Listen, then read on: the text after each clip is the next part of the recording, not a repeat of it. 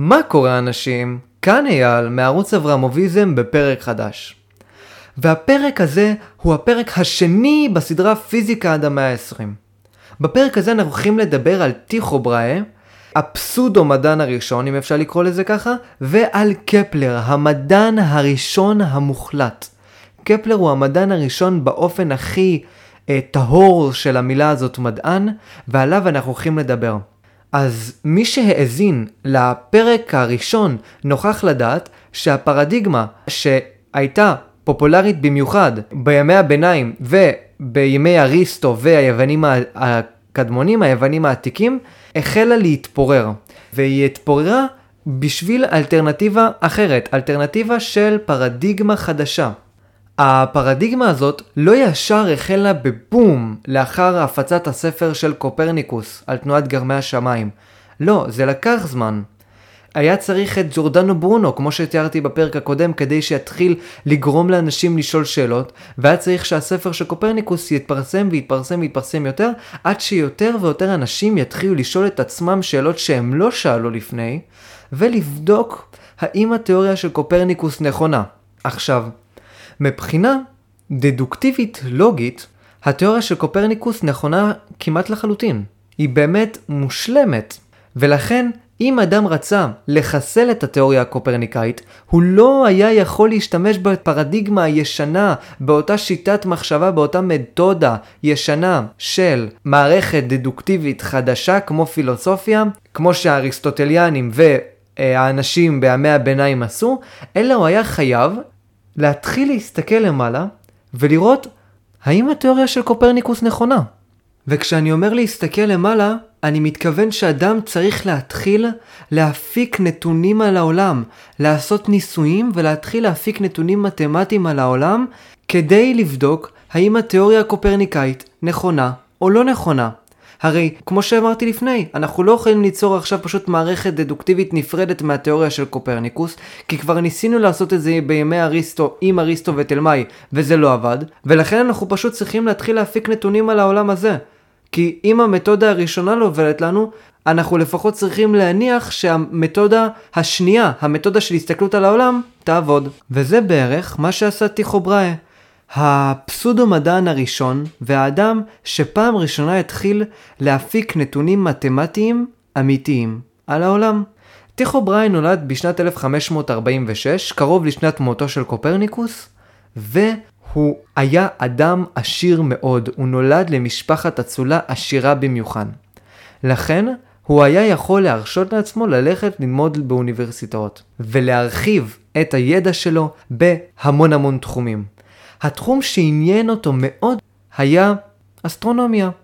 אבל לא אסטרונומיה שאנחנו מכירים, לא אסטרופיזיקה, יותר אסטרולוגיה באיזשהו אופן. הרי באותה תקופה הרבה הרבה אנשים האמינו באסטרולוגיה, וגם טיכו בראי היה אחד כזה, ולכן הוא הקדיש המון המון זמן בילדותו כשהיה נער ולמד כל מיני דברים אסטרולוגיים מעניינים לכאורה.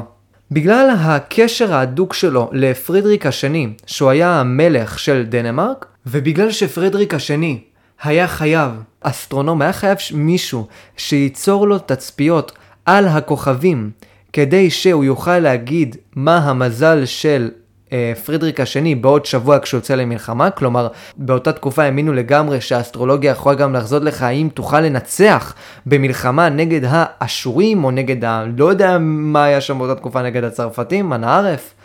אז לכן הוא היה חייב אסטרונום בקיא, אסטרונום טוב, כדי שהוא יוכל להפיק לו תצפיות מהחלל, ועל פי התצפיות האלה הוא יוכל ממש לנבא את העתיד.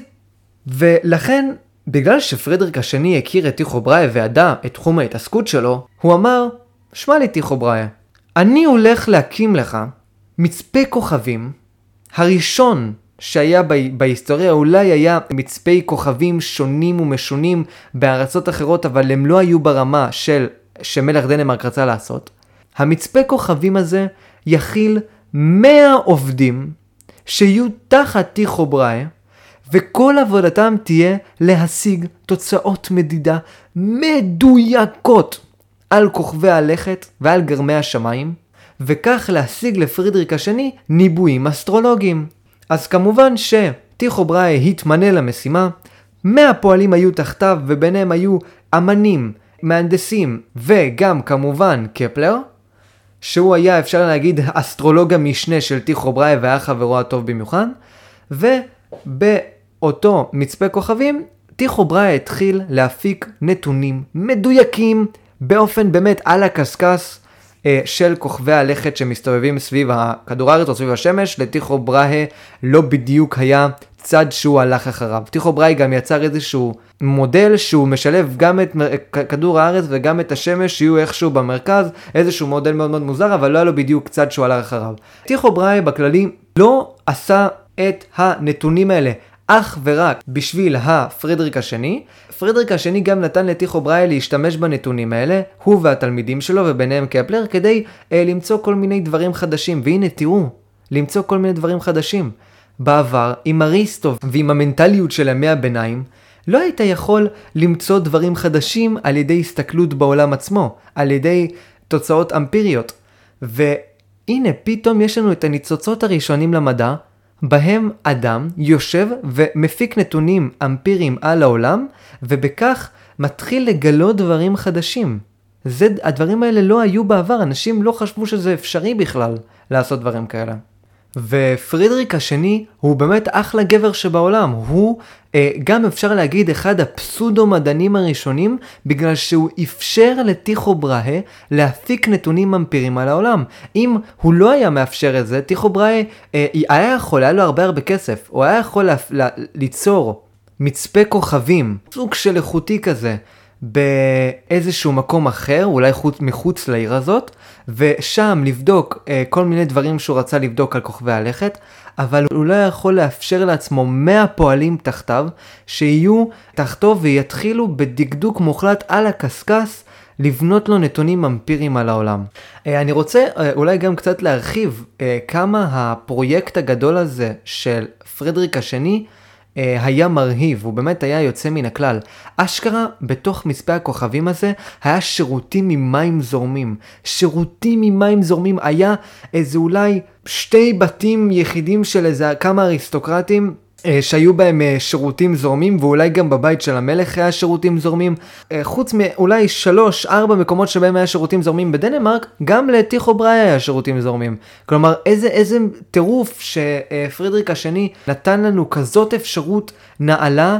להפיק כל כך הרבה נתונים מהטבע. ועוד פעם, זה לא היה מתוך רצון לבנות איזשהו משהו מדעי גדול, כי לא היה עוד את מתודה, לא ידע את השיטה המדעית של הסקת נתונים אמפיריים, זה בסך הכל היה כדי לתת לפרדריק השני ניבויים אסטרולוגיים למלחמות שלו, זה הכל. עכשיו אם שנייה אני אחזור לטיכו בראי, טיכו בראי בהחלט היה אחד האריסטוקרטים סלש מדענים הכי מופרעים שהיו אי פעם במדע. זה ממש כיף שהמ... שהמדען הראשון, לכאורה המדען הראשון, עוד פעם הפסודו מדען הראשון, היה כזה, וככה המדע שלנו התחיל, בכזה צחוק ובכזה יופי. אה, טיכו בראי, לדוגמה, הנה סתם אני אתן לכם איזשהו סיפור ממש מטומטם. פעם אחת פשוט הוא רב באוניברסיטה עם איזה חבר שלו על נוסחה מתמטית. עכשיו לא היה גוגל באותה תקופה ובקושי היו ספרים אה, אה, מתמטיים באותה תקופה, אז לא היית יכול באותה תקופה לשפוט מי צודק באותה המריבה ואיזה נוסחה מתמטית נכונה חוץ מלנסות ולהוכיח את המשוואה המתמטית הזאת שזה היה יכול לקחת להם כמה לילות, כמה ימים ולא היה להם כוח לעשות את זה. ובאמת נו מה למישהו היה כוח עכשיו לעשות את זה? פשוט רוצים לדעת מה נכון. אז פשוט הוא וטיכו בראי, החבר שלו וטיכו בראי אמרו אוקיי אז בוא נקבע קרב, לא צוחק איתכם, פשוט קבעו קרב, ובאותו לילה, או באותו לילה או ביום שלמחרת, אני לא כל כך בטוח, הם יצאו החוצה מהאוניברסיטה, יצאו החוצה אולי מהחדרים שלהם, מהמעונות שלהם, ופשוט התחילו לריב עם חרבות. לא צוחק איתכם. והחבר שלו הוריד לטיכו בראי את, את האף, לגמרי. וטיכו בראי היה צריך עכשיו, בגלל שהוא היה כזה אריסטוקרט וכזה גבר, להסתובב ברחוב עם אף מזהב. וגם בתכלס טיכו בראי לא היה האריסטוקרט הגנרי. לטיכו בראי היה דברים ממש מוזרים בבית שלו, שאין להם כמעט שום קשר לאות, לאותם חיים אריסטוקרטיים בדנמרק.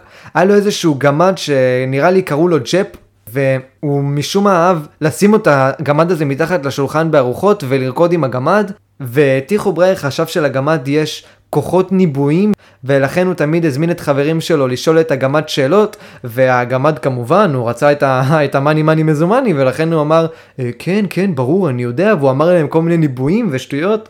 אה, גם לטיחו בראי היה איזשהו אייל בבית, לא, אייל כאילו החיה, אייל החיה בבית, והוא אהב אה, להשתכר עם החייל ולצאת עם החייל למסיבות, עניינים, ופעם אחת חבר שלו התקשר אליו או משהו כזה, לא יודע מה הוא עשה, נראה לי שלח לו יונת דואר, לא יודע מה עשו שם באותה תקופה. ואמר טיחו יא אח, יש מצב אתה מביא לי את ל- למסיבת אה, בירה בבית שלי? והוא אמר כן, כן, בכיף, למה לא, אני טיחו בראי, קח את האייל, תעשה איתו מה שאתה רוצה. והחבר שלו כל כך שיקר את האייל, שהאייל פשוט עלה בכל המדרגות בבית, ואחרי זה פשוט החליק אחורה, נפל מכל המדרגות ומת. כלומר, אתם מבינים כמה ה... האריסטוקרט הזה, האריסטוקרט פסודו מדען הזה היה מוזר, הוא לא היה, לא היה לו שום קשר לאריסטוקרטיה הרגילה, הוא לא חיפש נשים, כוח, כבוד, הוא היה איזשהו אסטרונום, יצר נתונים אמפיריים, כשהיה משעמם לו, וכשהוא הגיע הביתה הלך למסיבות עם חברים, עם איילים וגמדים. זה הכל ככה, הוא חי את החיים שלו, חיים מאוד מאוד מוזרים. עכשיו, אה, אם אנחנו נלך אל קבוצת הפועלים שלו, אחד האנשים שם, כמו שאמרתי לפני, היה קפלר. וקפלר היה, זהו, 100% המדען הראשון במלוא מובן המילה, וגם אמרתי את זה לפני, תזכרו את זה. קפלר הוא המדען הראשון. וקפלר, אה, כשהוא הגיע אל טיחו בראי, אל הצוות של טיחו בראי, הוא ישר ישר עלה בדרגות עד שהוא הגיע לסגן האסטרולוגים, והוא היה ממש ממש רמה גבוהה. קפלר אה, נולד בשנת 1571, אה, הוא גדל עם אימא שלו, אבא שלו נרצח כי הוא היה שכיר חרב, וכבר בתחילה של החיים שלו, קפלר אה, היה ילד מחונן במיוחד, וכולם אמרו, הילד הזה יגדל להיות כומר גדול. כומר גדול הילד הזה יהיה. אבל קפלר שאכן רצה מאוד מאוד להיות כומר גדול, משום מה הלך לאסטרונומיה. לאחר שהוא למד תיאולוגיה, וכמובן הוא לא יכול ללמוד באוניברסיטה אסטרונומיה. אסטרונומיה, אולי היה כמה שיעורים על אסטרונומיה במקצועות חופשיים, אבל זה היה ממש ממש רדוד. ואם כבר למדו את התיאוריה של תלמי, לא את התיאוריה של קופרניקוס. אבל הסיבה לכך שקפלר הלך מלהיות כומר ללהיות אסטרונום, אה, הוא בגלל שבאותה תקופה, אה, אני לא יודע אם אנחנו נחזה את זה בחיים שלנו, אבל באותה תקופה היה סופרנובה בחלל באיזה כמה אה, אה, מאות אלפי שנות אור מכאן. סופרנובה זה שכששמש גדולה וענקית מתפוצצת, סבבה, וממש רואים את זה, ובמשך כמה ימים היה פשוט אור זוהר בשמיים, וזה כמובן מכסה לגמרי את התיאוריה האריסטוטליאנית שאומרת שמחוץ לירח שום דבר לא משתנה בעולם, ולכן לא יכול להיות לך לא כוכב נופל, לא מטאוריד, אין דבר כזה כוכב נופל, לא מטאוריד, לא אה, סופרנובה, לא שום דבר. ופתאום, בכמה ימים אנחנו, האנשים יוצאים הבית בלילה ורואים אור, אור, סוג של אור גדול כזה, קצת יותר גדול מכל, מכל כוכב לכת אה, אה, שהיה שם, שפשוט ככה בוהק באיזשהו אופן יפהפה. והרבה אנשים אה, חשבו שזה אלוהים או כל מיני דברים כאלה. וקפלר גם, הוא אמר, וואו, מה קורה כאן בשמיים? זה, זה מעניין אותי, אני רוצה לדעת. קפלר אמר, הוא, הוא התחרפן. ולכן הוא התחיל ללמוד הרבה הרבה אסטרונומיה בגיל צעיר, והוא קיבל את הספר. אה, לא בדיוק בגיל צעיר, כן, בגיל 20 ומשהו, והוא קיבל את הספר של על תנועת גרמי השמיים של קופרניקוס, והוא התלהב. הוא היה כמובן אדם מאמין, כן, בוא עכשיו לא ניקח את זה ממנו, עוד פעם, הוא רוצה להיות כומר, אבל הוא התלהב מהחדות ומהיופי של התיאוריה הקופרניקאית, ומהיכולת של התיאוריה הקופרניקאית לחסל כל אפיציקל, מי שהאזין לפרק הראשון יודע מהו אפיציקל. אפיציקלים הם כל מיני כאלה סיבובים מוזרים בשמיים כדי לתקף את התיאוריה של התיאוריה האגוצנטרית של תלמי, ועכשיו אנחנו לא צריכים את אותם סיבובים מוזרים, כי פשוט יש לנו מודל קוהרנטי, יפהפה, אה, אה, מדויק, ושעומד מאחורי חוק החיסכון. וקפלר ממש התלהב מזה. עכשיו קפלר, אם נחזור עכשיו לטיכו ברהה, טיכו ברהה מת, קפלר נשאר שם עם כמה עובדים, שחלק מהם הלכו וחלק זה, והוא היה מיואש. הוא אמר, fuck, טיכו ברהה מת, איזה חרא, מה, מה אני הולך לעשות עכשיו? הוא פשפש במגירה, ומצא את המאגרי נתונים הענקיים הגדולים של טיכו בראי. והוא אמר, האם אני יכול להפיק דברים מתוך הנתונים האלה? האם אפשרי? והוא התחיל לצפות בנתונים, צפייה אחר צפייה, מדידה אחר מדידה, שרטוט אחרי שרטוט. והוא הגיע למשהו מטורף. הוא גילה, והנה המדען הראשון, חברים וחברות, אדם שמגלה מתוך הנתונים האמפיריים, הוא גילה שכוכבי הלכת מסתובבים סביב השמש באופן אליפטי, לא מעגלי. וזהו החוק הראשון של קפלר, לקפלר יש שלושה חוקים. וזהו החוק הראשון. קפלר סירב להאמין לתגלית הזאת. סירב להאמין בכל רמ"ח איבריו. לא ייתכן. הרי אלוהים מציב את כוכבי הלכת סביב השמש.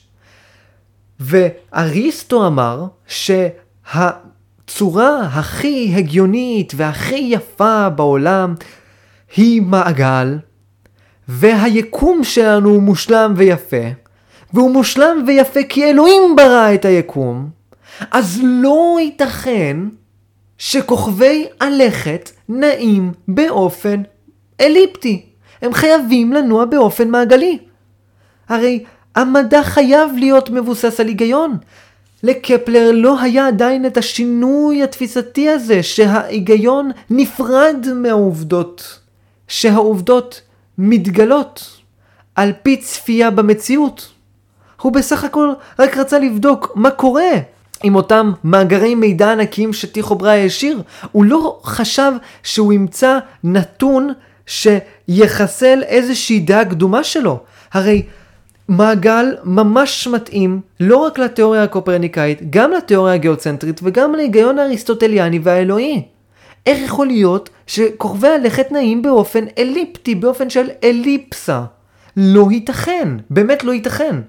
הוא אמר את זה לעצמו, הרי עוד פעם לא היה ניתוק בין היגיון לעובדות. וכאשר, עוד פעם, קפלר מסתכל, הוא אומר, fuck, יש לנו עוד בעיה. כלומר, לא רק שעכשיו לא הגיוני שכדור הארץ נמצא מסביב לשמש, אבל למרות זאת זה מה שקורה, כי קפלר ממש האמין בזה וגם הוא הצליח איכשהו להוכיח את זה בספר שלו, האסטרונומיה החדשה. אז לא רק זה, שזה גם ממש לא הגיוני, אנחנו מקבלים עוד נתון לא הגיוני, וזה נתון של אליפסה, נתון שכוכבי הלכת נעים באליפסה. עכשיו, לפני שאני ממשיך עם קפלר, אני רוצה שתבינו מה קפלר עשה כאן. קפלר מסתכל על נתונים ומבין משהו. קפלר מצליח להשיג עובדה מתצפית. יושב לו קפלר וחושב לעצמו, האם מתוך תצפיות ולא מתוך הוכחות דדוקטיביות אני יכול למצוא עוד דברים שסותרים את ההיגיון? האם הדבר הזה אפשרי בכלל?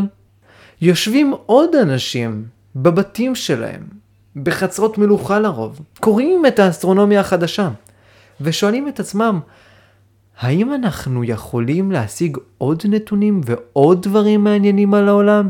לא דרך הוכחות דדוקטיביות? הרי ראינו שההוכחות הדדוקטיביות לא בדיוק עובדות. הן נכשלות כאשר אנחנו מסתכלים בעולם. והעולם עצמו שאני מסתכל עליו הוא הנכון, לא העולם הדדוקטיבי, כמובן, זה כל אדם נורמלי יכול להגיד לי. אז האם אנחנו יכולים למצוא עוד דברים מוזרים כאלה? וכאן, כאן, קפלר מתחיל לגמרי ליצור את הפרדיגמה החדשה, את הפרדיגמה שבה אני לא תלוי במערכת הדדוקטיבית ואני לא תלוי בלוגיקה פורמלית מוחלטת של אריסטו. מתודה, פרדיגמה, שבה אני זה שמסתכל בעולם ואני יכול להסיק מסקנות מהעולם באופן אינדוקטיבי. יש לנו דדוקציה ויש לנו אינדוקציה.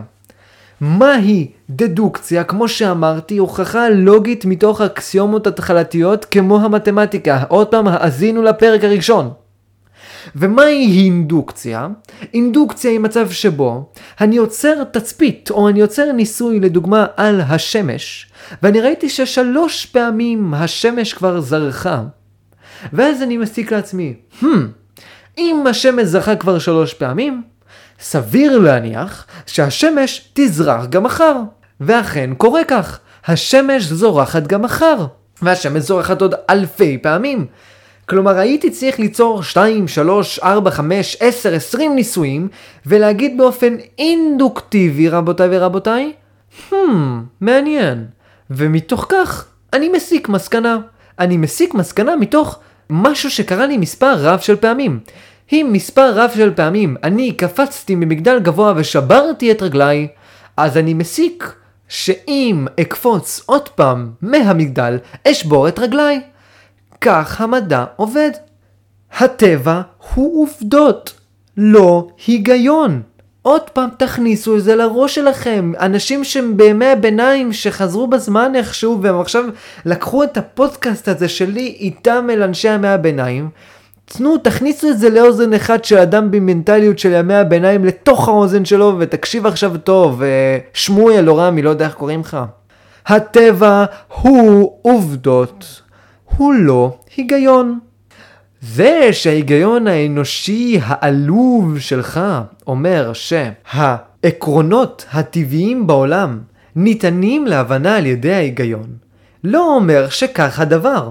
זה שההיגיון שלך אומר שההיגיון של אלוהים הוא אותו הדבר, לא בהכרח אומר שאלוהים לא מעדיף שכוכבי הלכת ינועו באופן אליפטי ולא באופן מעגלי. אתה הרי יצרת במערכת דדוקטיבית שהמעגל הוא הצורה המושלמת. יצרת את זה מתוך מתודה שאתה השתמשת בה, מתוך שיטה שאתה השתמשת בה. אלוהים משתמש בשיטות אחרות, שכן הוא האלוהים, אתה האדם העלוב. ולכן אין שום משהו לא הגיוני בכך שהכוכבי לכת נעים באופן אליפטי. כי אלוהים יוצר עולם הגיוני על פי ההיגיון שלו, על פי היגיון חוקי הטבע. ועוד יותר מזה, אוכיח לכם מדוע הקפה מעגלית היא לא הגיונית והקפה אליפטית הגיונית. יש צביר של אבק. האבק הזה נקרא, אפשר להגיד, אבק כוכבים אה, או בכללי אבק עם המון המון המון המון המון חלקיקים. החלקיקים האלה נכנסים ומתקפצים בעקבות כוח המשיכה אל שמש עוצמתית בגדול, בגודלה. רוב החלקיקים לא הגיעו לשמש ועכשיו הם נעים מסביב לאותם חלקיקים שעצרו את השמש. עוד פעם בעקבות כוח המשיכה, אותם חלקיקים מתחילים להתו... ליצור, בגלל שהם פחות, אה, קצת פחות חלקיקים, מה שהיה עם השמש, הם מתחילים ליצור כוכבי לכת, וכוכבי הלכת כמובן, קטנים יותר במסותיהם ובהיקפיהם מהשמש. עכשיו, מי שלמד פיזיקה, או בכללי כל מישהו עם קצת היגיון, יכול להסכים איתי שכאשר יש מרכז ואני מסתובב סביבו באופן מעגלי, בשביל להסתובב באופן מעגלי אני חייב שתהיה לי מהירות קבועה. כלומר, אסור לי פתאום להאיץ את עצמי, ואסור לי להוריד מהמהירות שלי, כי אחרי זה אני קצת אסטה מהמסלול המעגלי.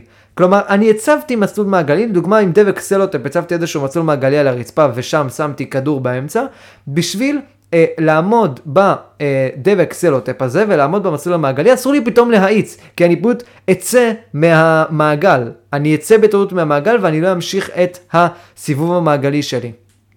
ולכן אני צריך שתהיה לי גם מהירות קבועה, מהירות שת, שמתייחסת למרחק הספציפי הזה אה, מהשמש. כלומר, יש מעגל, למעגל הזה יש איזשהו רדיוס מסוים מהמרכז. המרכז זה השמש, וברדיוס הספציפי הזה, לדוגמה 20 מטר, ב-20 מטר יש מהירות של 5 מטר לשנייה או 5 קילומטר לשעה, שאם אני עומד בה, אני תמיד אהיה במעגל. אם אני פתאום עכשיו מתחיל ממש להאיץ, אני הולך לטוס מהמעגל וקיבינימט, אין יותר מה לעשות איתי. עכשיו, אם אמרתי לפני שהכוכבי לכת נוצרים על ידי צבירי, צבירי אבק חלקיקים ונעים מסביב לשמש, כלומר צביר האבק הזה נע סביב השמש בינתיים, אז הוא אה, מתחיל להיווצר, ובשביל שהוא ינוע באופן מדויק מעגלי סביב השמש, צריך שתהיה לו מהירות קבועה. עכשיו, כמה אפשרויות יכולות להיות ללא מהירות קבועה וכמה אפשרויות יכולות להיות למהירות קבועה. בשביל מהירות קבועה צריך, אם עכשיו אנחנו נעשה הסתברות, צריך 1 לחלק לאינסוף. למה 1 לחלק לאינסוף? כי יש אין סוף אפשרויות למהירות, יש 2 קילומטר לשעה, 3 קילומטר לשעה, 4 קילומטר לשעה, 20 קילומטר לשעה, 100 מיליון קילומטר לשעה, 200 מיליארד קילומטר לשעה. ויש עוד מהירות אחת, מתוך כל המהירויות האלה, שהיא המהירות האידיאלית, המהירות שמאפשרת לי לנוע באופן מעגלי. אז אפשר להגיד בתכלס שהסיכוי לקבל מהירות קבועה הוא 1 חלקי אינסוף. ומהו הסיכוי לקבל את כל המהירויות השונות? מה הסיכוי? תגידו לי אתם. הסיכוי הוא כמעט 100%. כי הרי אם הסיכוי למהירות אחת ספציפית הוא 1 חלקי אינסוף, אז פתוחים לי חוץ מהמהירות הזאת עוד אלפי אפשרויות אחרות, שאם אני פשוט, שכל מה שאני צריך לעשות זה פשוט לבחור אחת מהאפשרויות, וזה מה שצביר הכוכבים לכאורה עשה, על פי חוקי מכניקה כאלה ואחרים, קבע לעצמו איזושהי אה, מהירות אחרת משלל האפשרויות האלה, ודבק בה. עכשיו כמובן שאם עכשיו אני אומר לקח מהירות אחרת זה לא באמת שעכשיו הוא אה, נדבק במהירות קבועה כי עוד פעם בשביל להשיג מהירות קבועה הסיכוי הוא אחד לאינסוף. לא, המהירות שלו היא מהירות משתנה. היא משתנה פשוט. כלומר, כאשר אני נמצא בכוכב לכת, המהירות של הכוכב לכת משתנה. ולכן הוא כל פעם שהוא נמצא רחוק מהשמש, כוכב הלכת מאט, וכאשר הוא מתקרב לשמש, הוא מאיץ. ובהאצה הזאת המהירות שלו משתנה. כלומר, באליפסה, ואני יודע שזה קצת יצא מסובך מה שאני אומר כאן, אבל תשארו איתי, באליפסה המהירות של כוכב הלכת היא לא קבועה, ולכן יש לו סקאלה של אלפי מהירויות שהוא יכול להשתמש בהם ולנוע בהם, והן כל פעם משתנות בהתאם למרחק שלו מהשמש, ובניגוד לכך, במעגל, המהירות לא משתנה, המהירות קבועה. בזמן שבאליפסה, אני חוזר, יש שינויי מהירויות כל הזמן במהלך תנועתו של כוכב הלכת סביב השמש, ולכן השינוי במהירויות הזה יוצר את המסלול האליפטי, במעגל אין שום שינוי מהירות, ובגלל זה אנחנו מקבלים מסלול מעגלי במעגל. זה הכל. ואם אני, אני אחזור עוד פעם אחרונה כדי שתבינו טוב טוב מה זה הרעיון הזה של למה הכוכבי לכת נעים באופן אליפטי ולא מעגל, מעגלי. בשביל לנוע באופן מעגלי, אני צריך מהירות קבועה אחת. הסיכוי לזה הוא אפסי. יש סיכוי גבוה יותר אם אני אנוע במספר רב מאוד של מהירויות ואני כל הזמן אשנה את המהירות שלי.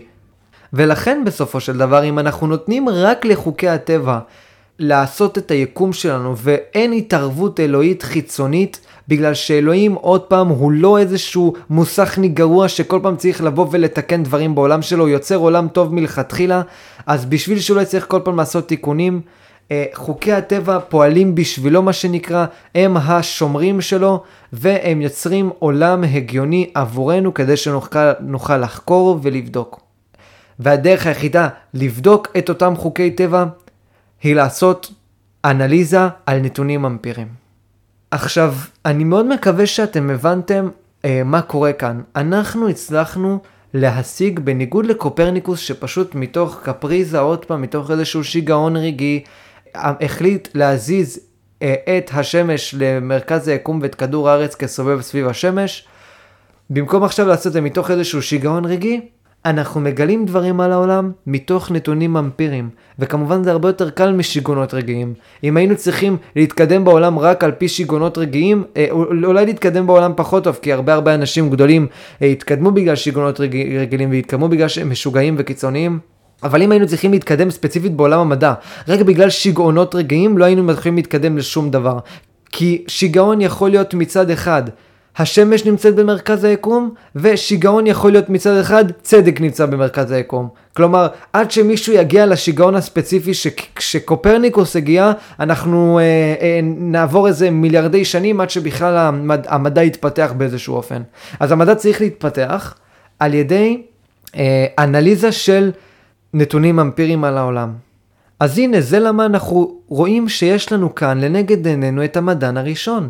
מדען שמשתמש בנתונים אמפיריים ראשוניים ויוצר ממנה תיאוריה, יוצר מאותם נתונים אמפיריים את הספר שלו, האסטרונומיה החדשה, שבו הוא מציג את שלושת החוקים הלא הגיוניים שלו, שלושת החוקים שלא מתיישבים עם ההיגיון, העובדות שלא מתיישבות עם ההיגיון.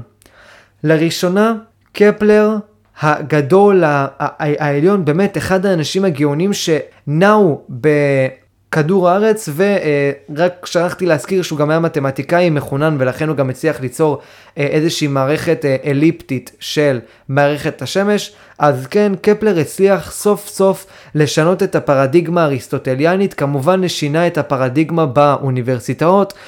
ניוטון, גלילאו, כבר לא ישבו ויצרו פילוסופיה, הם יצרו מדע. מדע שלא נשען על, נשען על שום הוכחות דדוקטיביות, כלומר הוא נשען על פה ושם הוכחות דדוקטיביות, אבל קודם כל הבסיס של המדע צריך להישען על המציאות עצמה.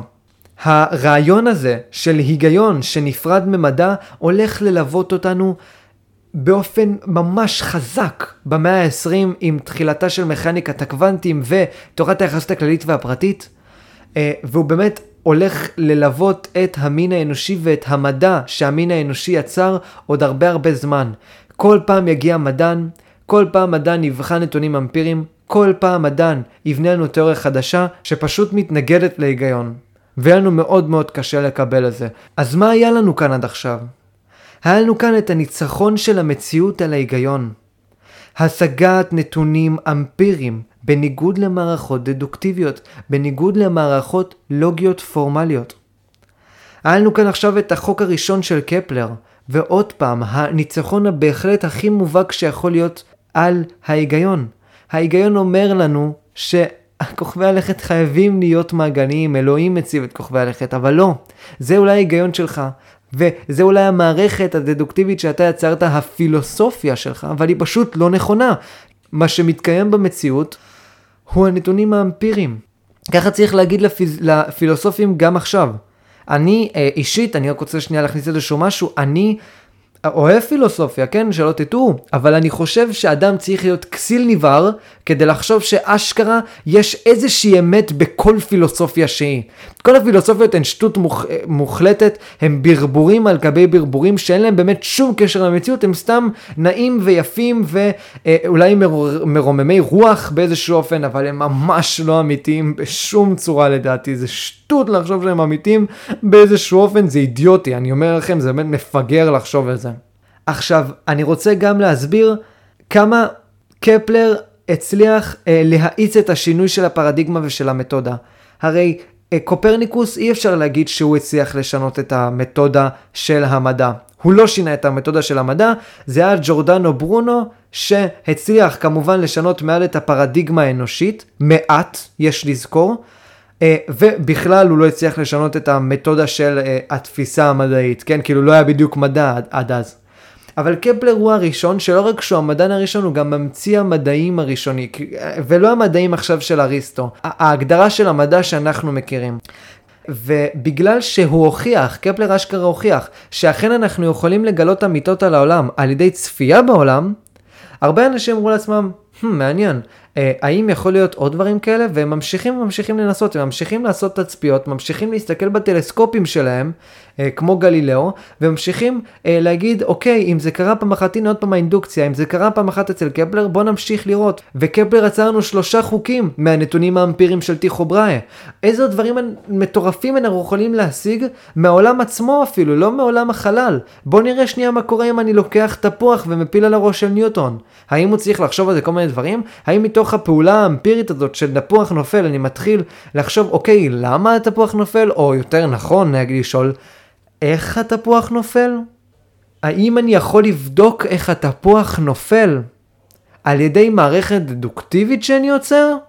או שמא על ידי הפלה של כמה עשרות תפוחים ומדידה של הזמן שלהם עד הנפילה? והוכחה שלא משנה אם התפוח שוקל 900 קילו, אם התפוח שוקל קילוגרם אחד, הם נופלים באותו זמן. אולי ככה שווה לי יותר לנסות להוכיח את זה? יכול להיות, נכון? קפלר הצליח לעשות את זה, אני רואה שאריסטו כבר כמה פעמים טעה. הוא טעה במצב שבו היה לנו את הסופרנובה בחלל, ולכן התיאוריה שלו של האסטרונומיה שוגה, הוא טעה במודל הגיאוצנטרי, הוא טעה בכבד והקל, בתיאוריה של הכבד והקל, מי ששמע את הפרק הראשון, והוא טעה בכך שכוכבי הלכת נעים באופן מעגלי. כלומר, תראו לאן הדדוקציה הזאת הובילה אותנו, לשטויות. אני עכשיו הולך, אני ניוטון, הולך לבדוק, אה, לקחת המון המון תפוחים במשקלים שונים ולראות מה קורה איתם. אני ניוטון, אני ככה בא לי לעבוד. וזה השינוי הגדול, אה, האמיתי של הפרדיגמה ושל המתודה של חקר.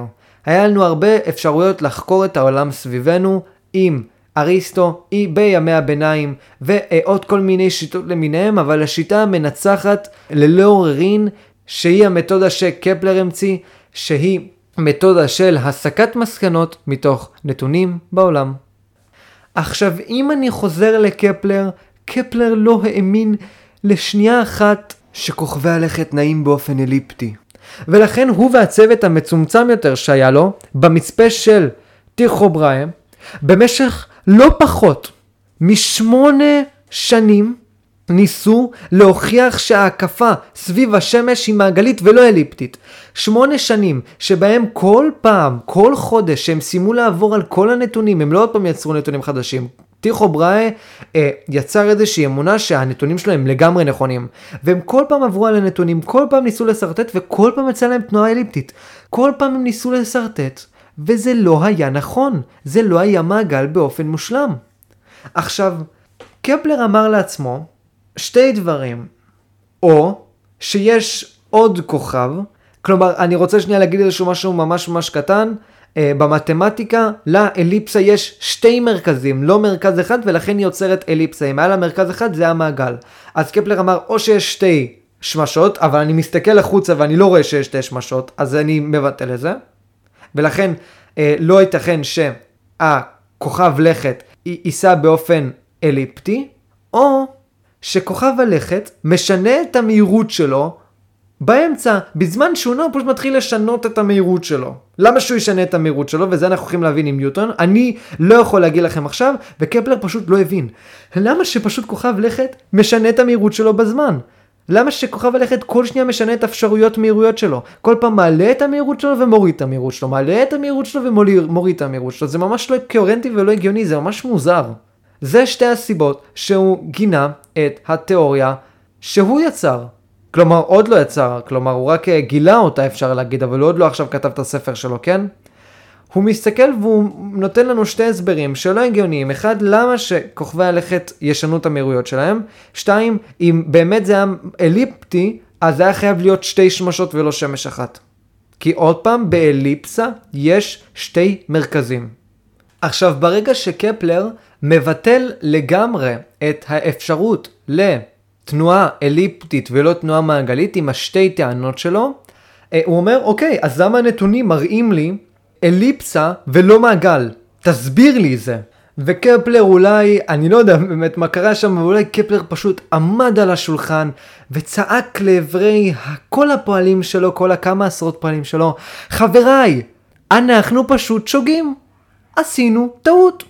אנחנו כל פעם מסרטטים לא נכון. כל פעם שאנחנו מסרטטים לפי הנתונים שטיחו בראי, ויש באמת אלפי דפים של נתונים שטיחו בראי השאיר, אנחנו כל אחד, כל איזה מטומטם אחד אולי לא ישן טוב, אולי לא שתה קפה, אני לא יודע מה עשיתם, אולי לא, אה, אתם לא, לא במוד של עכשיו להתחיל לשרטט לי דברים, אולי כל פעם החליקה לכם היד, או שפשוט נרדמתם על הדף, או שדילגתם על כל מיני נתונים, ויצא לנו כל פעם אה, אליפסות.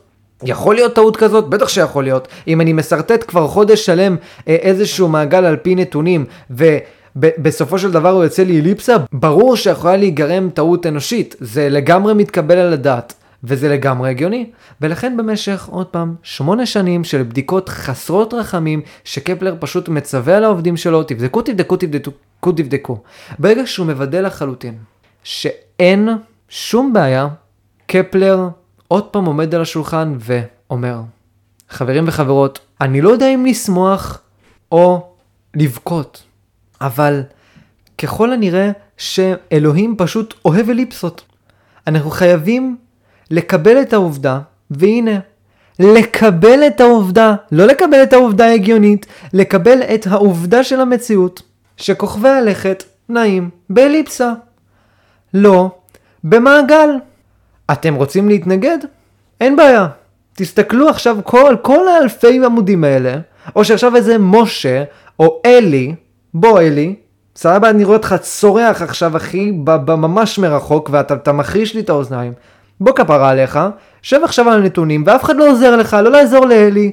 תנסה עכשיו להוכיח שאני טועה. אחרי שמונה שנים, ואם אתה אומר לי שאני טועה, אני מפוצץ לך את הפנים, כי אין לי כוח עכשיו לבדוק את זה. די, מספיק, באמת, קפלר השתגע, שמונה שנים של בדיקות, מה קרה? ואלי עכשיו מסתכל ואומר, נו די, נו, אני, אני אבל אלוהים, למה שאלוהים יאהב אליפסות, נו, וגם אלי יבזבז שמונה שנים, מגיע לאלי, ובאמת אלי גם הוא מוכיח, אין מה לעשות, הנתונים צודקים, אני טועה, טיחו בראי לא שיקר לנו, לא, לא נתן לנו נתונים כוזבים סתם כדי לשגע אותנו, והאמת מהדמות של טיחו בראי זה די יכול להיות, אבל uh, טיחו בראי לא, אני מאמין שהוא לא יצר, סתם הטעה אותנו כל הזמן, ובאמת אלי מגלה שהנתונים באמת חייבים לקיים אליפסה במציאות. ואם אנחנו לא סוגרים אזניים וסוגרים עיניים ומתעלמים לחלוטין מהמציאות ומקבלים את העובדה שאכן העולם בנוי מעובדות ולא מהיגיון והנתונים של טיחו בראי צודקים, קפלר חייב לקבל על עצמו לכתוב את הספר של האסטרונומיה החדשה ולהציג לעולם את התיאוריה החדשה שמוכיחה אחת ולתמיד שאריסטו טועה גם ברעיון שמחוץ לירח שום דבר לא משתנה, גם במודל הגיאוצנטרי וגם בזה שכוכבי הלכת נעים באופן מעגלי. בום! פיצוץ! אנשים מתחרפנים, מדענים מתחרפנים. מה קורה כאן? תגיד לי קפלר, אני לא מבין. איך יכול להיות שאריסטו הגאון הגדול כבר טעה שלוש פעמים? עוד פעם אני חוזר למה שאמרתי מקודם, המדען יושב לעצמו בבית, המדען החדש, ואומר לעצמו, האם מהשיטה הזאת של קפלר אני יכול לה, להסיק ולהפיק עוד נתונים מבחידים, מעוררים על המציאות? רק מתוך בחינה אמפירית?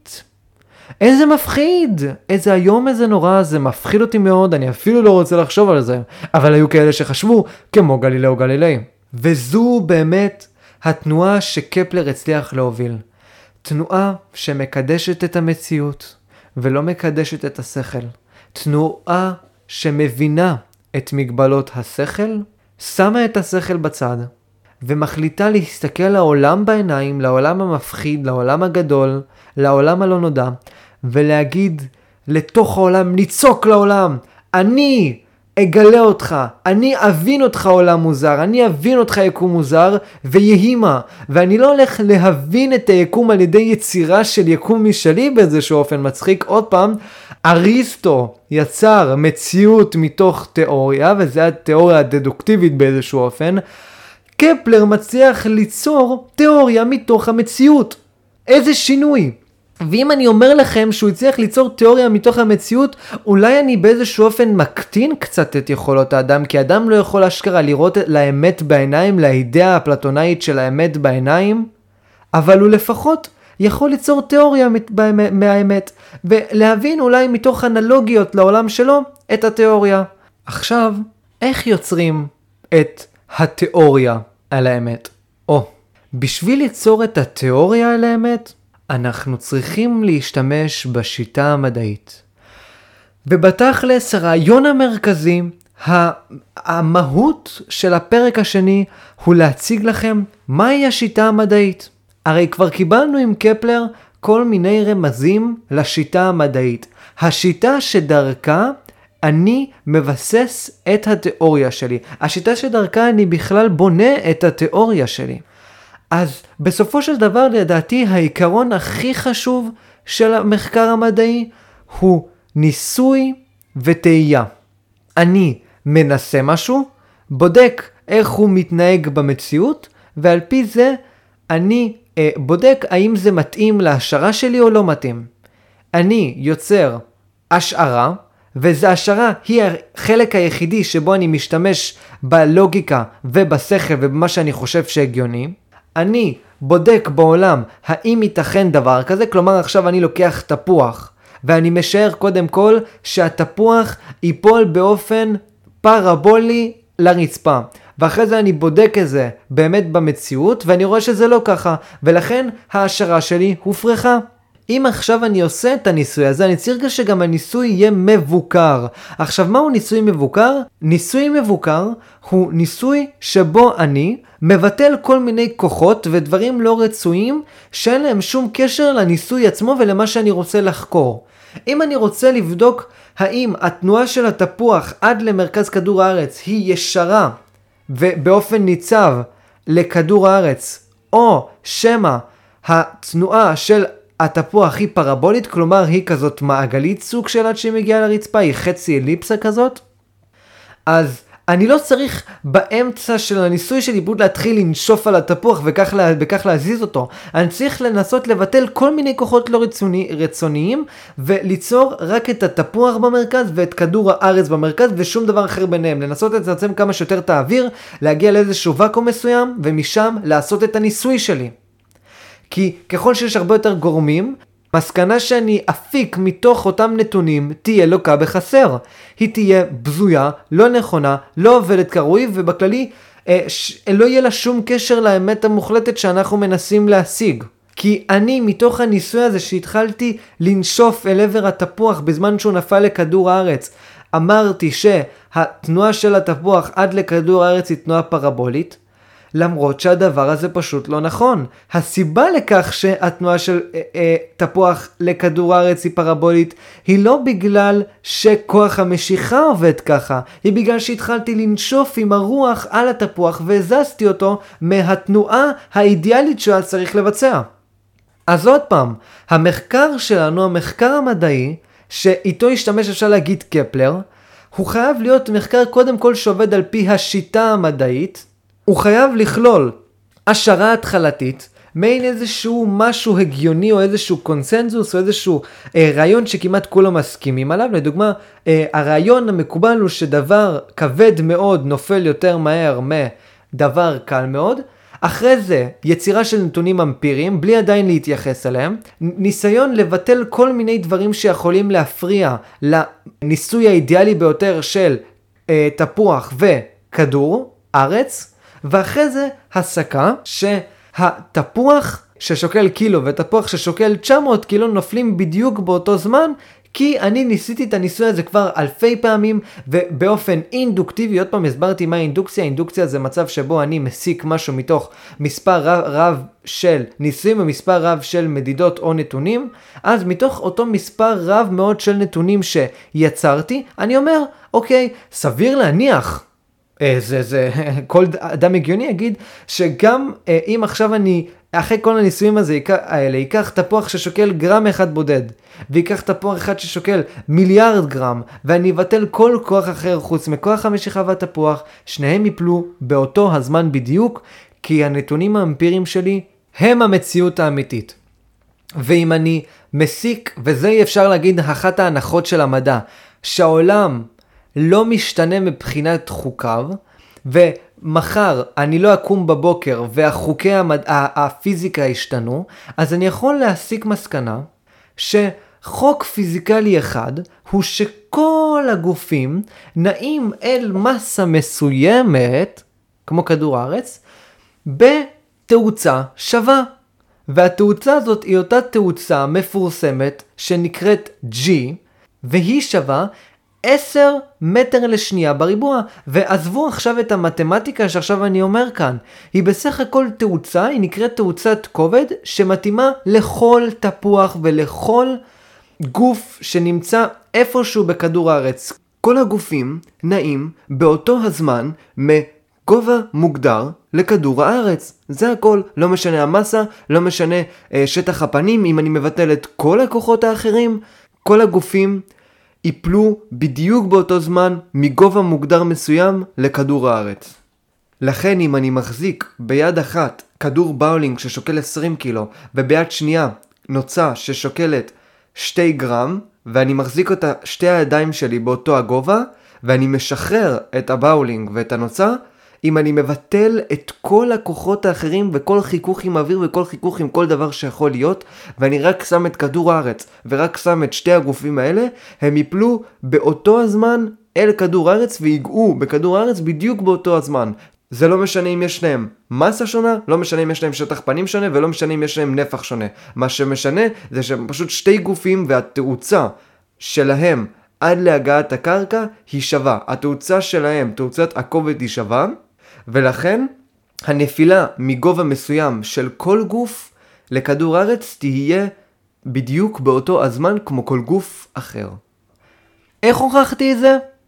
השערה התחלתית, ניסויים מבוקרים, שהם כמובן ביטול כל מיני כוחות וגורמים שיכולים להשפיע על הניסוי האידיאלי שאני רוצה לבצע, הסקת מסקנות, בדיקה האם ההשערה שלי עובדת או לא עובדת, ובסופו של דבר ניסוי, ניסיון ליצור תיאוריה, והתיאוריה היא בסופו של דבר האנלוגיה שאני עושה לעולם אה, הוורבלי, לעולם המילים שאני מכיר כיום, ואני אומר, אז התיאוריה שלי זה שהסיבה לכך שלדוגמה, כוכבי הלכת מצליחים להימשך אל השמש, היא כי יש כוח, מה, מה זה כוח, מאיפה הבאת את הדבר הזה?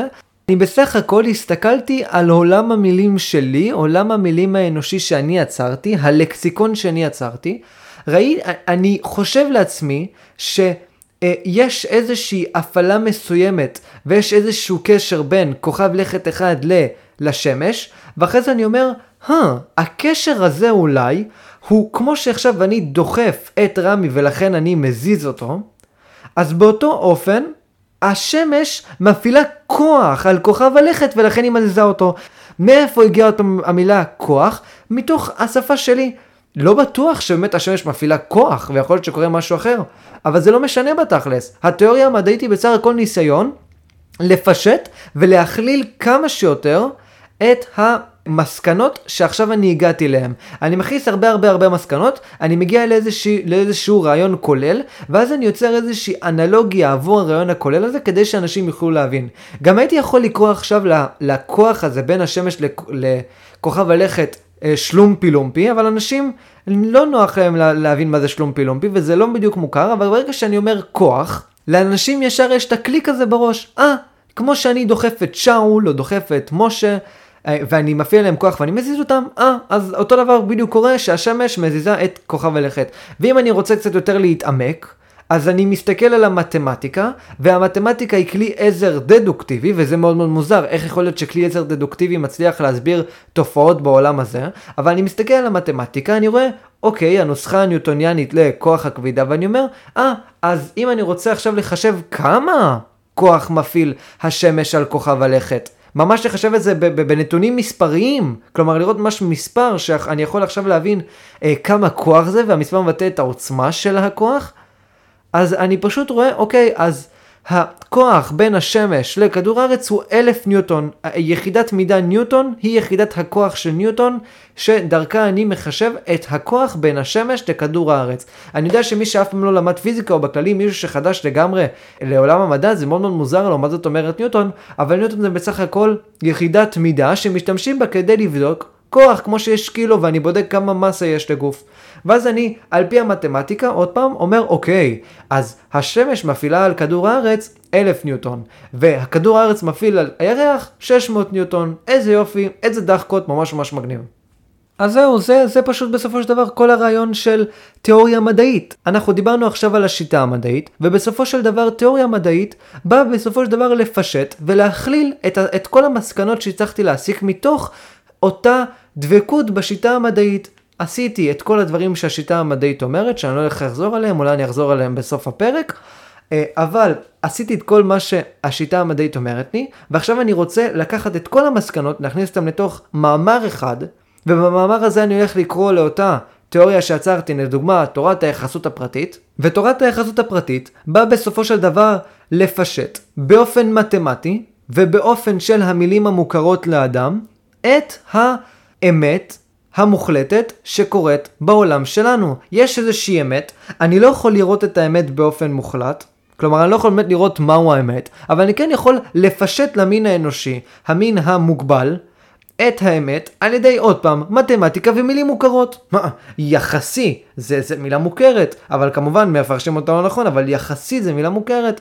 ואנשים מתחילים, בגלל הנוחות הזאת, הרבה הרבה יותר קל ללמוד ככה פיזיקה או כל מקצוע מדעי אחר.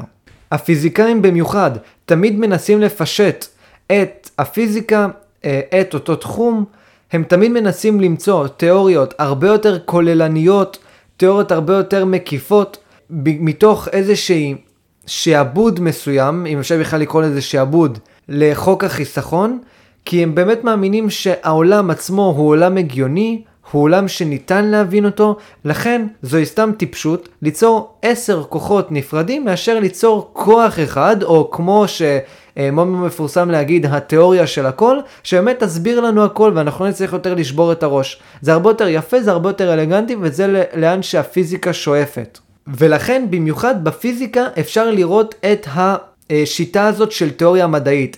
את השיטה הזאת של כמה שיותר פשטות, כמה שיותר כוללניות וכמה שיותר אה, אפשרות לאדם לנסות אה, ללמוד ולהבין את החומר. הפיזיקה לעולם לא יוצרת לך כל מיני אה, שמות אה, מפוצצים כמו אה, אוקסיטוצין, פניצלין, שמיטוצין, כל מיני שטויות כאלה. פיזיקה רואה חור, היא רואה אותו שחור, זה חור שחור. פיזיקה רואה שמש, רואה כוכב, יש ביניהם כוח. הפיזיקה היא מאוד מאוד גברית אפשר להגיד. אין לה הרבה תיאורים, כמה שפחות תיאורים. תאר לי את זה כמה שפחות כי אני מסתבך אחרי זה אחי. תשימו לב, כמעט כל מילה בפיזיקה היא מאוד מינימלית ומאוד אידיוטית כזאת ומאוד ישירה, סבבה? זה חור תולעת, כי הוא נראה כמו תולעת. זה מרחב, כי אני נע בו, ויש זמן. אני לא עכשיו מכניס שלומפי ואני לא מכניס עכשיו אה, שניק שניק, לא יודע, כל מיני כאלה מילים מוזרות. אה, סיטוצין, מיטוצין, אקמול, שמקמול, אין, אין מילים כאלה בפיזיקה.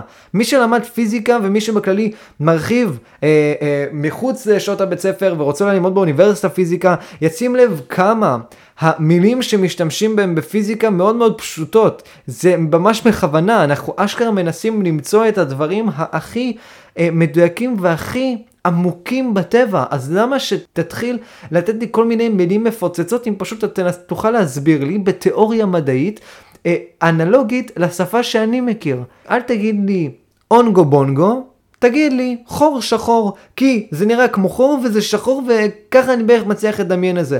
אני בטוח שכל מי שאמרו לו פעם אחת חור שחור, בערך דמיין את החור שחור כמו שחור שחור באמת נראה. משהו כזה חור עם שחור כזה. לא עכשיו ניסה לחשוב משהו מטורף, וזה מה שהפיזיקה מנסה לעשות. פיזיקה היא מאוד מאוד כוללנית, והיא מנסה כמה שיותר לפשט את התיאוריה המדעית שהיא בונה. עכשיו, אני רוצה להסביר לכם למה בדיוק התפתח השינוי הזה בין הפילוסופיה לבין המדע. למה בערך בסוף המאה ה-18 ובתחילת המאה ה-19, כאשר יצרו דיסציפלינות באוניברסיטאות, יצרו מדע ויצרו פילוסופיה.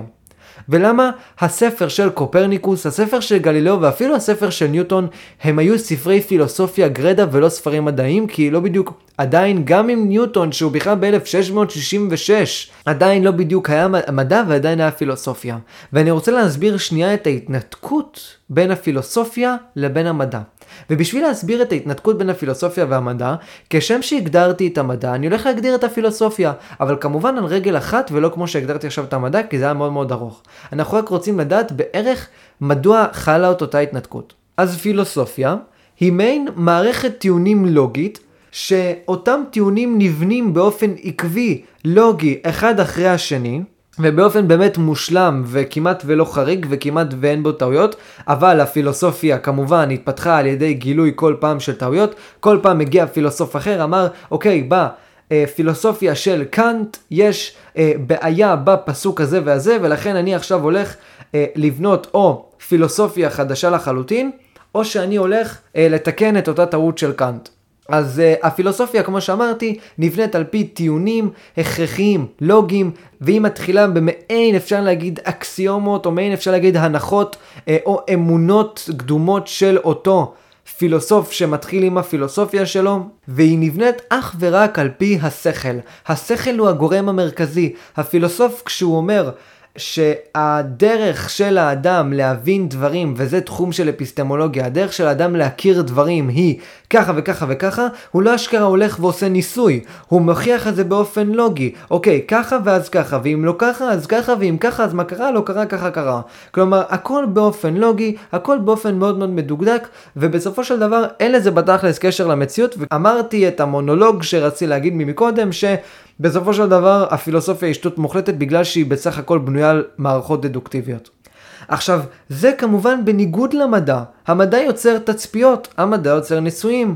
ואין לו שום קשר להיגיון, והחלק היחיד שבו בכלל אני משתמש בהיגיון במדע, הוא עם ההשערה שלי.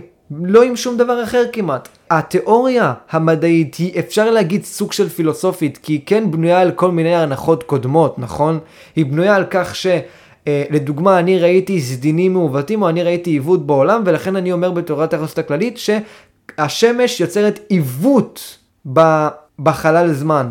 כמו, כמובן, שאמרתי מקודם, עם האנלוגיות שאנחנו עושים לעולם עצמו. אבל זה לא כמו הפילוסופיה. הפילוסופיה ממש בנויה על כל מיני הנחות מוקדמות. כל פילוסוף מתחיל עם כל מיני הנחות על העולם, וממנו יוצרת אותה תיאוריה. כל מיני אמונות אפשר להגיד. כמובן שהפילוסופים לא ראו את זה ככה, כן? אני אומר, אני עכשיו מדבר על פילוסופיה אה, ברטרוספקטיבה. הפילוסופים ראו שהם אשכרה מוצאים אמיתות מוחלטות על העולם. הם לא חשבו שהם אה, יוצרים את זה מתוך אמונות אישיות שלהם, או כל מיני דברים כאלה. הם ממש האמינו בעבודה שלהם, הם האמינו שהיא האמיתית והיא הנכונה לעולם הזה. עכשיו, כשאני אומר אמונות תפלות של פילוסופים, אני לא אומר, בתוך זלזול אפשר להגיד, שהאמונות האלה או לא נכונות באופן מוחלט, או שהן פשוט אמונות כמו, אה, אני החלטתי שאסור לאכול בין בשר לחלב 18 שעות. זה לא אמונות כאלה. אלו אמונות מאוד מאוד בסיסיות. אלו ממש אמונות מדוקדקות, כמו לדוגמה, אני מאמין שיש משמעות לחיים, ולכן אני הולך להציג לכם את המשמעות לחיים. אם לא הייתי מלכתחילה מאמין שיש משמעות לחיים, לא הייתי בכלל יוצא למסע הזה. הבנתם? אבל המדען, אולי יש לו מעין הנחות בסיסיות התחלתיות, ובתכלס ההנחה הכי גדולה שלו זה שהשיטה המדעית עובדת, כי לא בטוח בדיוק שהשיטה המדעית עובדת, ואולי אני אדבר בפודקאסט הזה על דיוויד יום ועל ההוקעה שלו על השיטה המדעית, שכל השיטה המדעית זה בתכלס בזבוז אחד גדול ושטות אחת מוחלטת של הפסיכולוגיה האנושית. אבל בתכלס לכל מדען כמעט יש איזושהי אמונה כוללנית ביחד וכל המדענים עובדים יחדיו מתוך אותה מערכת שיטתית מדעית לקבלת תיאוריות על היקום. ולכן הפילוסופיה היא לא בדיוק מתקדמת, אלא היא כל פעם יוצרת איים שונים. והאיים האלה יכולים או להיהרס או להיבנות מחדש, או להיות מוחלפים לטובת דברים חדשים לחלוטין וטובים יותר בהרבה. לעומת זאת המדע נבנה על ידי כמו סולם. כל המדענים יחדיו פועלים כמו סולם, יש כאלה שרבים אחד עם השני, אבל בסופו של דבר אנחנו מנסים להגיע לאיזושהי אמת מוחלטת כי מלכתחילה אנחנו התחלנו עם איזשהו קונצנזוס בכל רחבי הקהילה המדעית שיש אמת, שניתן להשיג אותה, ושיש לנו את השיטה כדי להשיג את האמת הזאת. האמת הזאת כמובן היא אמת מטריאליסטית, אבל היא עדיין בסופו של דבר איזושהי אמת.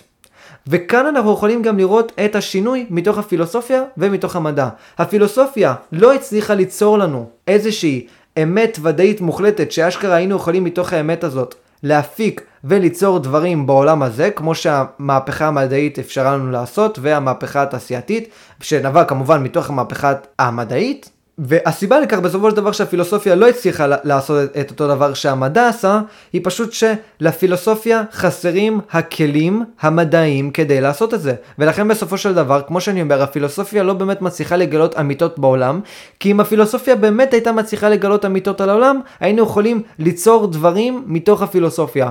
אבל מלכתחילה, וזה קצת אולי טעות מה שאני אומר, כי מלכתחילה הפילוסופים בכלל אה, שואלים שאלות, אה, גם אם הן נכונות וגם אם הם מוצאים תשובות נכונות ואמיתות בעולם, אנחנו לעולם לא נצליח ליצור מהם אה, מוצרים. כי אם אני עכשיו יוצר שאלה במטאפיזיקה, ומטאפיזיקה היא מה שקורה מעל הפיזיקה, כמו מוסר, כמו כל השטויות האלה, מוסר, אלוהים, כל הדברים הגדולים האלה שאני לא יכול לחקור אותם באופן פיזיקלי, אז אני אף פעם לא יכול להוכיח לך בשיטה המדעית כי השיטה המדעית הרי מה היא? היא שיטה מדעית לעולם הזה. אז אני אף פעם לא אוכל להגיד לך בש... על פי שיטה מדעית אם זה נכון או לא נכון. אם יגיע לי עכשיו מדען ויגיד לי אלוהים לא קיים, והמדען הזה אומר לי שהוא הצליח להוכיח שאלוהים לא קיים באופן פיזיקלי, זה שטות מוחלטת. הרי אלוהים הוא מטאפיזי, הוא מעל לפיזיקה, אז אתה לא יכול להוכיח את אלוהים על ידי הפיזיקה, או אתה לא, או אתה לא יכול לפחות להפריך את אלוהים על ידי הפיזיקה. זה לא אפשרי פשוט. זו שיטה מדעית היא שיטה ששואלת דברים שהם אשכרה אנחנו יכולים לגלות. אני לא יכול לעולם להוכיח אם אלוהים קיים או לא קיים, אני אף פעם לא יכול להוכיח אם יש שדונים או אין שדונים, או אני אף פעם לא יכול להוכיח אם המוסר הוא אכן אובייקטיבי או הוא סובייקטיבי ורלטיבי באופן מוחלט. אני כן אבל יכול להוכיח שיש כוח שמושך גופים, ואם באמת לא היה כוח כזה, אז עכשיו אני צריך למצוא הפרחה שתפריך את אותו כוח. האם מצאתי כזאת הפרחה? האם פעם אחת ראיתי שיש כוכב לכת אחד שדוחה כוכב לכת אחר? עד עכשיו לא ראיתי, אז אני מאמין בזה בינתיים. ואני ממשיך לעשות וממשיך לבצע תצפיות, וזה באמת מה שהמדענים עושים, כדי לנסות להפריך. כי המדע עובד על גם, וזה משהו שלא בדיוק אמרתי, השיטה המדעית עובדת גם על הפרחה. הסיבה לכך שהצלחנו להתקדם במדע היא בגלל שהצלחנו להפריך תיאוריות קודמות, ובכך לבנות תיאוריות חדשות. זה הכל. אני מאוד מקווה שהבנתם את ההבדל בין הפילוסופיה לבין המדע. הפילוסופיה היא מערכת סגורה, מערכת שנובעת מתוך עצמה, ונובעת מתוך, אפשר להגיד, אקסיומות התחלתיות. אין לפילוסופיה כל קשר לעולם הזה, וגם הפילוסופיה לא בדיוק מתיימרת אה, לבנות הקשרים וקשרים ומסקנות על העולם הזה, כי היא שואלת את עצמה בכלל שאלות מלכתחילה שאין להם שום קשר לעולם הזה, כמו שאלות של מטאפיזיקה או שאלות של אתיקה. ובתכלס אין אתיקה ואין מטאפיזיקה בעולם הזה, בצער רב וביגון קודר אני אומר את זה. אה, ולעומת זאת, הפיזיקה שואלת שאלות, וכאילו הפיזיקה באופן ספציפי והמדע, שואלים שאלות שניתן להבין אותן בעולם הזה, על ידי תצפית בעולם הזה, ואם אני בודק על העולם הזה דברים, בהכרח אני גם יכול להסיק מסקנות על העולם הזה. אם אני מנסה להסיק מסקנות בעולם הזה על ידי המחברת שלי ועל ידי כתיבה של אורחות לוגיות, אה, יכול להיות שאני אצור, אצור מערכת מקסימה כמו מתמטיקה או כמו הפילוסופיות של אריסטו, והפילוסופיות של אה, הכי גדול מהם, שפינוזה, שהוא יצר באמת מערכת דדוקטיבית מדהימה ביופייה. אה, זה לא בהכרח אומר שום דבר על המציאות שלנו. אתה שואל כאן שאלות שאין להן שום קשר למציאות, ושאלות שאנחנו לא יכולים לעולם אה, להוכיח ולמצוא קשר אליהם למציאות, אה, וחבל מאוד. לעומת זאת המדען, כמו שאמרתי, בגלל שהשיטה המדעית מאפשרת לנו בדיקה של העולם הזה, ואנחנו שואלים שאלות על העולם הזה, בהכרח נצליח למצוא אמיתות על העולם הזה. לעומת זאת היוונים, וגם בימי הביניים, התייחסו למדע כאל פילוסופיה, והדרך שלהם להוכיח דברים על העולם, כלומר אמיתות בעולם, היא על ידי השיטה הפילוסופית. הם לא השתמשו לא בתצפית, לא בניסוי וטעייה, ולא במחשבה והיסקים לוגיים מתוך התצפית והניסוי וטעייה. הם לא השתמשו בשום דבר מהדברים האלה. וכיום כמובן, ברור לכל ילד שאתה לא יכול להבין משהו על העולם עם הוכחות דדוקטיביות, ואני עכשיו ילד ואני מתחיל עכשיו לעשות לעצמי כל מיני אקסיומות כאלה, ועכשיו להתחיל לרוץ וליצור לעצמי עולמות על גבי עולמות מתוך אותן אקסיומות.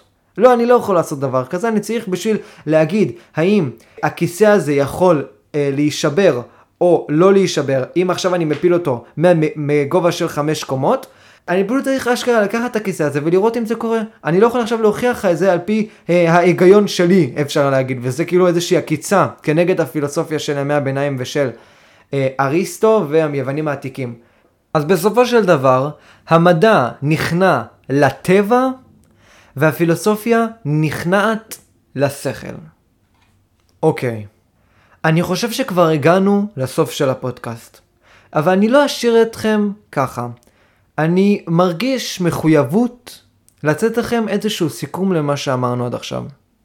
בסופו של דבר, כמו שאמרתי ממש הרגע, המדע נכנע לטבע, הפילוסופיה נכנעת להיגיון ולשכל. קפלר יצר שינוי, לא רק בפרדיגמה של האדם, ולא רק בשאלת השאלות שהוא שאל את עצמו בהתאם לפרדיגמה שבה הוא נמצא, אלא קפלר שינה לגמרי את המתודה ואת התפיסה ואת הדרך שבה אנחנו בודקים דברים חומריים על העולם. אם אני רוצה להבין מהו מבנה החומר, אני לא יכול להגיד שמבנה החומר הוא אש, מים, אדמה ואוויר מתוך היגיון, כי אני רואה אש, אני רואה אדמה, אני רואה מים ואני רואה אוויר, וכל פעם שעכשיו אני רואה איזשהו משהו זה תמיד איזושהי קומבינציה שלהם. לא. זה אולי הגיוני מאוד, וזה באמת היה מאוד מאוד הגיוני באותה תקופה, עכשיו כמובן זה ממש לא הגיוני לנו. אבל כך אני לא בודק את מבנה החומר. אני חייב לבדוק את מבנה החומר על ידי יצירה של נתונים אמפיריים. בסופו של דבר שתי הפרקים האלה, שתי הפרקים שעכשיו יצרתי, הם היו פרקים שבהם אני מתאר את הניתוק של המדע מהפילוסופיה. הניתוק של המדע מהפילוסופיה ויצירה חדשה של דיסציפלינה חדשה באוניברסיטאות. דיסציפלינה של המדע. המדע הוא לא דדוקטיבי. המדע לא תמיד הגיוני. המדע כפוף לטבע. הפילוסופיה כפופה למחשבה והשכל. אין מה לעשות אבל, שהמחשבה והשכל לא תמיד מקיים את, את הטבע. ולכן, היו יכולים לדוגמה להיות שתי גישות למדע, גישה אמפירית וגישה של רק שכל. אבל אנחנו לא יכולים לקבל את הגישה של רק שכל, כי ראינו כבר שהיא לא עובדת המון המון פעמים בפודקאסט. אז אני מאוד מאוד מקווה שהבנתם את השינוי הגדול הזה בין הפילוסופיה ובין המדע. את השינוי הגדול הזה בתפיסה האנושית, את השינוי הגדול הזה בשיטה שאנחנו משתמשים בה כדי להגיע לאמיתות בעולם. אנחנו כבר לא סומכים רק על ספר הספרים, אנחנו לא סומכים רק על האמונה שלנו, ואנחנו לא מסתפקים רק בה. אם היינו מסתפקים רק בה, לא היינו מצליחים להתקדם בעולם. מה שאנחנו צריכים לעשות זה בשביל להתקדם בעולם, כמובן באופן טכנולוגי ומדעי, זה להסתכל לעולם בעיניים.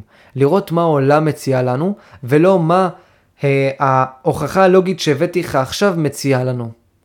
זה השינוי בין המדע ובין הפילוסופיה, וזה למה בשנים האחרונות, מה זה בשנים האחרונות? במאה השנה האחרונות, ללא ספק המדע ניצח את הפילוסופיה. זה למה אם עכשיו בן אדם הולך ואומר לך, אני לומד פילוסופיה, אתה חושב שהוא מוזר, אתה בכלל לא מבין מה זה פילוסופיה, אחי. מה זה פילוסופיה? מה אתה, אתה לגמרי לא בעניינים.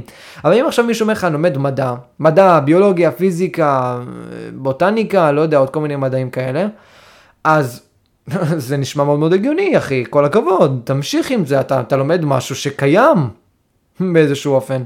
אבל אם עכשיו אנחנו אומרים שהוא פילוסוף, עוד פעם אני חוזר לזה, הפילוסוף הוא בעננים, הוא לא בדיוק, הוא מנותק מהעולם, למרות שהפילוסוף באופן מאוד מאוד פרדוקסלי ומאוד מאוד מצחיק ומאוד מאוד אירוני, חושב באמת שהוא אשכרה מגלה אמיתות בעולם.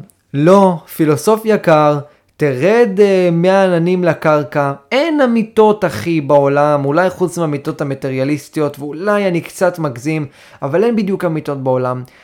הפילוסופיה בסופו של דבר לדעתי צריכה לנוע מאותה דיסציפלינה באוניברסיטה של כל מיני דברים מופשטים, אה, ממש כאילו קשים להבנה, לפשוט דרכי חיים.